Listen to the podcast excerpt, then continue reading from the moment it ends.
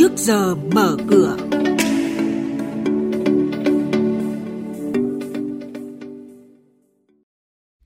Thưa quý vị và các bạn, năm 2021, tăng trưởng kinh tế Việt Nam được kỳ vọng phục hồi mạnh mẽ.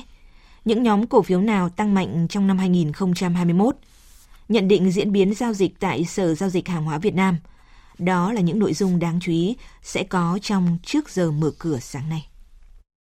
Thưa quý vị, thưa các bạn, năm 2021, tăng trưởng kinh tế Việt Nam được kỳ vọng phục hồi mạnh mẽ trên nền tảng vững chắc là ổn định kinh tế vĩ mô và duy trì được mức tăng trưởng dương.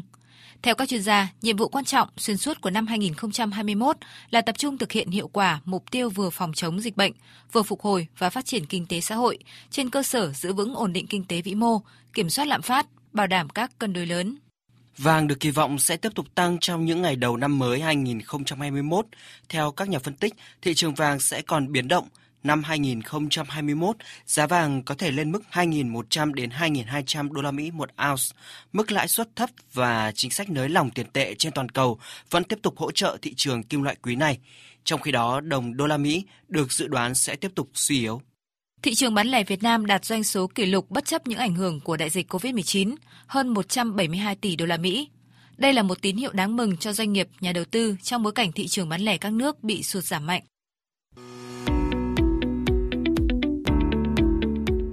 Quý thính giả đang nghe chuyên mục Trước giờ mở cửa phát sóng trên kênh Thời sự VV1 từ thứ 2 đến thứ 6 hàng tuần trong theo dòng Thời sự sáng.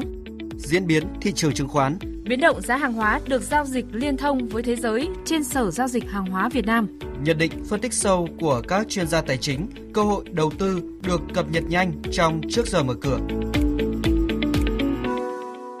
Thưa quý vị, thưa các bạn, Sở giao dịch chứng khoán Thành phố Hồ Chí Minh sẽ chính thức áp dụng điều chỉnh đơn vị giao dịch lên lô 100 từ ngày hôm nay mùng 4 tháng 1 năm 2021. Theo đó, đơn vị giao dịch lô chẵn áp dụng tại Sở giao dịch chứng khoán Thành phố Hồ Chí Minh sẽ là 100 cổ phiếu, chứng chỉ quỹ đóng, chứng chỉ ETF và chứng quyền. Theo các nhà phân tích của công ty cổ phần chứng khoán SSI, có nhiều điểm thuận lợi để kỳ vọng vào sự tăng trưởng của thị trường chứng khoán Việt Nam trong năm 2021. Trong đó, ngành năng lượng, tiêu dùng không thiết yếu và bất động sản là ba lĩnh vực có thể đạt mức tăng trưởng mạnh nhất vào năm 2021.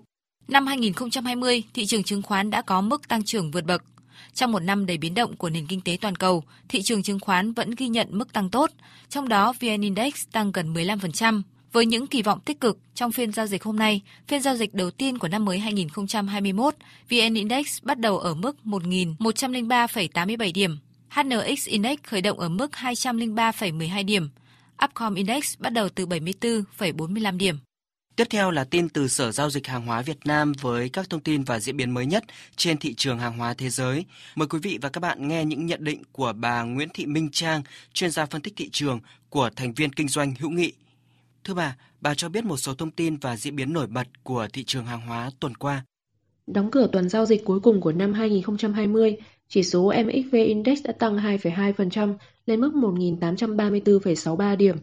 Tính chung cả năm thì chỉ số này đã tăng tới hơn 40%, thể hiện xu hướng tăng của 21 mặt hàng đang được giao dịch tại Sở Giao dịch Hàng hóa Việt Nam. Giá trị giao dịch tại MXV trong tuần trước cũng đạt trung bình 2.295 tỷ đồng mỗi phiên. À, giá hợp đồng ngô kỳ hạn tháng 3 trên sàn CBOT đã tăng 7,3%, đạt 190,5 USD một tấn. Con số này đã ghi nhận mức tăng 23% so với thời điểm đầu năm. Giá đậu tương theo đó cũng tăng 3,6% lên 481,7 USD một tấn nhờ vào báo cáo xuất khẩu hàng tuần của Bộ Nông nghiệp Mỹ và nhu cầu thức ăn chăn nuôi của Trung Quốc tăng mạnh. Vâng, trong tuần giao dịch đầu tiên của năm mới 2021, thị trường hàng hóa nói chung và nông sản nói riêng sẽ có xu hướng gì thưa bà? Dòng tiền thì được dự đoán vẫn chảy mạnh vào thị trường hàng hóa trong tuần này. Thời gian gần đây thì xu hướng tăng mạnh của giá nông sản trên sàn CBOT đã gây ra khá nhiều bất ngờ đối với giới đầu tư tại Việt Nam và đà tăng thì chưa biết khi nào mới dừng lại. Điển hình như là giá ngô đã tăng 14 phiên liên tiếp. Ngoài ra thì các thông tin về việc đình công tại Argentina và mới đây nhất là tin hạn chế xuất khẩu ngô đến hết quý 1 năm 2021 đang là các thông tin hỗ trợ giá trong ngắn hạn. Vì vậy đây sẽ là giai đoạn cần sự tỉnh táo và cẩn trọng trước các thông tin về cung cầu thị trường đang rất khó đoán. Vâng, xin trân trọng cảm ơn bà với những phân tích vừa rồi.